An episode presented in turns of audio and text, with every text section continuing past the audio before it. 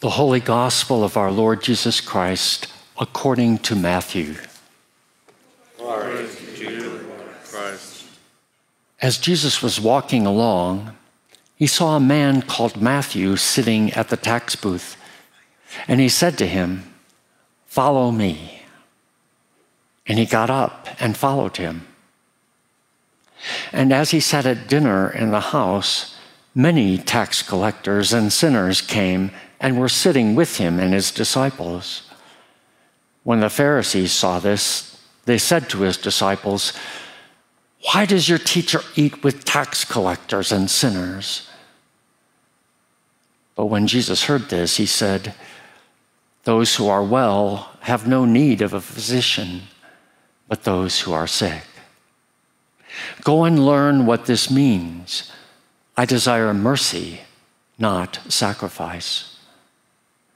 For I have come to call not the righteous, but sinners. While he was saying these things to them, suddenly a leader of the synagogue came in and knelt before him, saying, My daughter has just died, but come and lay your hand on her, and she will live. And Jesus got up and followed him with his disciples. Then suddenly, a woman who had been suffering from hemorrhages for 12 years came up behind him and touched the fringe of his cloak. For she said to herself, If I only touch his cloak, I will be made well. Jesus turned and, seeing her, he said, Take heart, daughter, your faith has made you well. And instantly the woman was made well. When Jesus came to the leader's house and saw the flute players and the crowd making a commotion, he said, Go away, for the girl is not dead, but sleeping. And they laughed at him. But when the crowd had been put outside, he went in and took the girl by the hand, and she got up. And the report of this spread throughout that district. The Gospel of the Lord. Praise to you, Lord Christ. May the words of my mouth and the meditations of all of our hearts be acceptable in thy sight, O Lord, our strength and our Redeemer. Amen. My dentist retired this past year, and she sold her practice to another dentist. At my first appointment with a new dentist, I think he was trying to make a connection with this new patient of his, and so he gave me a compliment. You are nicely dressed, he said. Some people come into the office wearing what looks like their pajamas. And I immediately heard in my head the voice of my mother telling me while I was heading out the door one day you're not going to walk out of this house looking like that. And her teaching, her discipline, has served me and my three brothers very well. Growing up, we were expected to abide by certain rules and standards. There were boundaries we were not to cross. In his book, Falling Upward, Richard Rohr states his belief that the first half of life is concerned with one task, while the second half of life is concerned with a different task. About the first half of life, Father Richard writes The first half of life is of crucial importance. You need boundaries, identity, safety, and some degree of order and consistency to get started personally and culturally. In the first half of life, there may be parts of us that feel fragile and vulnerable, and we learn to build walls around these parts, develop survival tactics and defense mechanisms. We seek to prove our worth by comparing ourselves to others. And we tend to look at the world dualistically good or bad, right or wrong, us or them. First half of life religion, Father Rohr states, is almost always about various types of purity codes or thou shalt nots to keep us feeling right, righteous, good, clean, in God's favor. The problem is, Father Richard notes, you can be pure as an angel while still proud as a devil. Lutheran pastor and author Nadia Bolz Weber, who herself lived much of the first half of her life on the wrong side of the purity boundary, writes Our purity systems, even those established with the best intentions, do not make us holy. They only create insiders and outsiders. They are mechanisms for delivering our drug of choice, self righteousness. As juice from the fruit of the tree of knowledge of good and evil runs down our chins. And these purity systems affect far more than our relationship to sex and booze. They show up in political ideology, in the way people shame each other on social media. Purity most often leads to pride or to despair, not holiness. Because holiness is about union with, and purity is about separation from. Holiness is about union with and purity is about separation from. And my friends, this is exactly what is happening in today's gospel. Jesus is holiness incarnate, while the Pharisees are all about purity codes. According to Jewish purity codes, Jesus is not supposed to consort with tax collectors. And yet he calls a tax collector, Matthew, to be one of his 12 disciples. To come in contact with a woman who had menstrual bleeding would, according to Jewish law, make someone ritually unclean. And yet, there is no barrier between Jesus and this chronically bleeding woman in today's gospel. She touches Jesus' garment and rather than being, rather than being upset that some purity code has been broken, Jesus commends her for her faith, which, he says, is what heals her. According to Jewish purity codes, to touch a dead body would make a person ritually unclean. And yet, this is exactly what Jesus does. He touches a dead girl and she becomes alive again. Purity is about separation from, while holiness is about union with. Jesus embodies holiness, uniting himself to sinners and tax collectors and to all those things whom the Pharisees say are unclean or impure. The Pharisees are appropriately named, for the word Pharisees means the separated ones. Pastor Nadia notes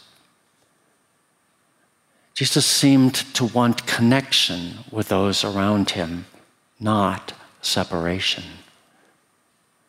He touched human bodies deemed unclean as if they were themselves holy.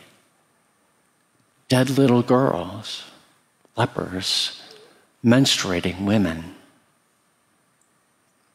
Jesus kept violating boundaries of decency to get to the people on the other side of that boundary, those who'd been wounded by it, those who were separated from the others the motherless, the sex workers, the victims, and the victimizers.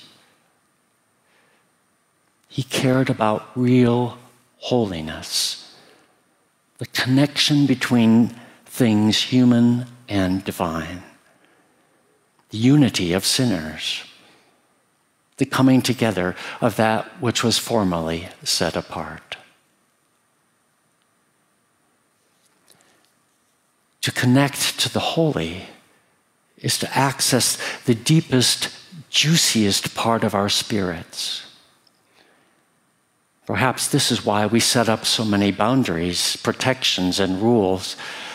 It is an attempt to safeguard what is most precious and yet most vulnerable within us our souls, our true selves, the child of God within. But when the boundaries, protections, and rules become more important than the sacred thing they are intended to protect, casualties ensue. When the boundaries, protections, and rules become more important than the sacred thing they are intended to protect, casualties ensue. And my friends, I have found this to be true in my own life. In my attempts to protect and shield that vulnerable child of God within, I have often unwittingly walled off that juiciest part of myself, my soul, that part of me that is holy, that which is life and spirit itself that which yearns for connection, not separation. The paradoxical truth of the gospel, the mystery of faith which was revealed in the life, death, and resurrection of Jesus, is that true power proceeds from vulnerability and self emptying, letting down our barriers. As St. Paul wrote about Christ, Though he was in the form of God, he did not regard equality with God as something to be exploited, but emptied himself. Emptied himself.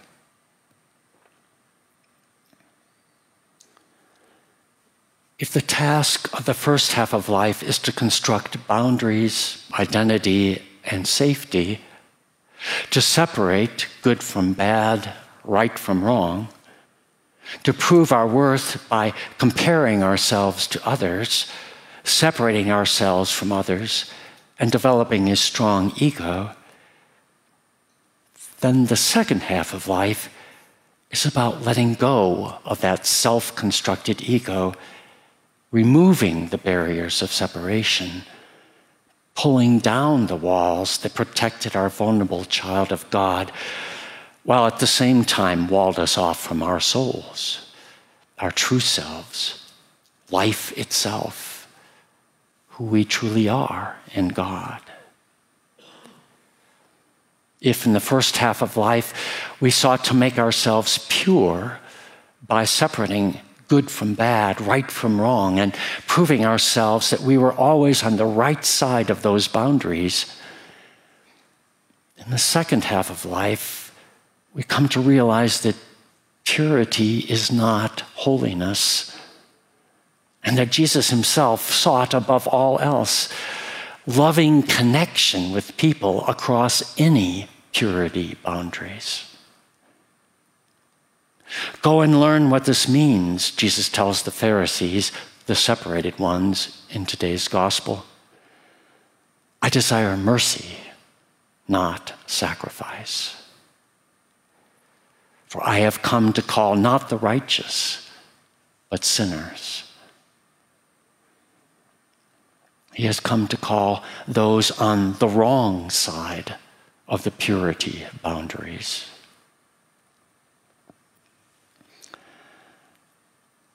Alexander Solzhenitsyn famously wrote If only it were all so simple. If only there were evil people somewhere insidiously committing evil deeds, and it were necessary only to separate them from the rest of us and destroy them. But the line dividing good and evil cuts through the heart of every human being. As St. John wrote, if we claim we have no sin, we are only fooling ourselves and not living in the truth. Only when we are living in the first half of life, living in our ego selves, can we fool ourselves into believing that we can be truly pure separate from and superior to those people on the other side of the boundary of purity, political party, nationality, religion, or what have you. No matter how much we strive for purity in our minds, bodies, spirits, or ideologies, purity is not the same as holiness, Pastor Nadia reminds us. It's just easier to define what is pure than what is holy. So we pretend they are interchangeable.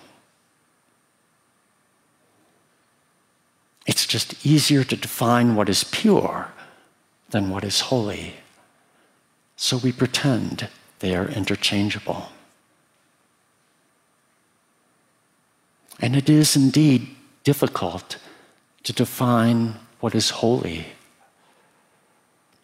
It is not something we can achieve by our own will, willpower or efforts toward goodness, righteousness, or purity. It is only something we can uncover and discover by letting down those protective barriers and boundaries that served us well in the first half of life when we were building our egos but which become hindrances to growth in holiness in the second half of life.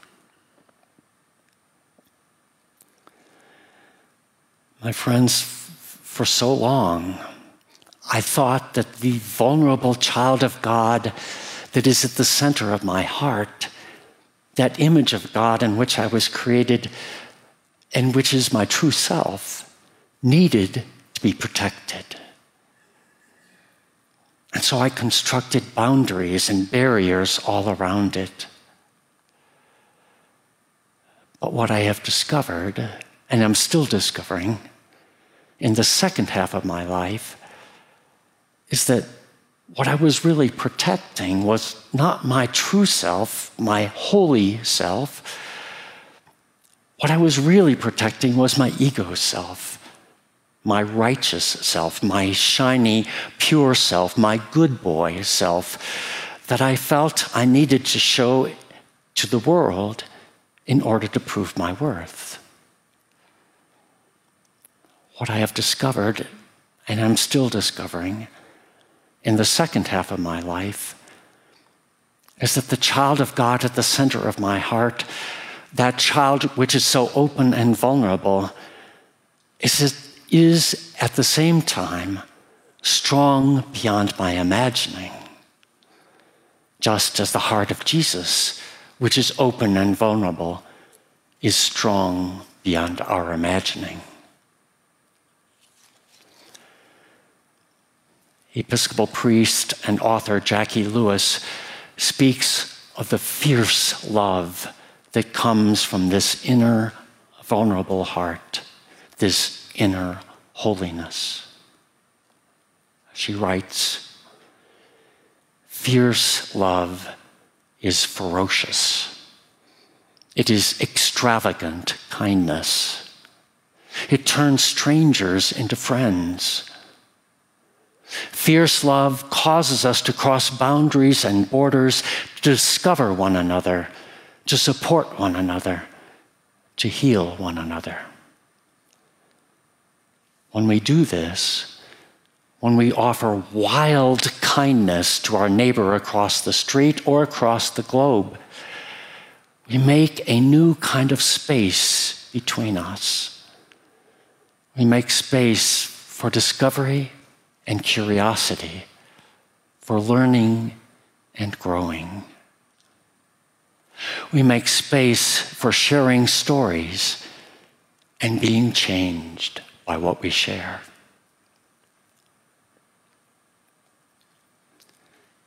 In our gospel reading, Jesus says to the Pharisees who are complaining that he is crossing barriers and breaking codes of purity, Jesus says, Go and learn what this means. I desire mercy, not sacrifice. What he might say to me and to you today is go and learn the lessons of the second half of life. Go and learn what it means to love tenderly, vulnerably, and fiercely.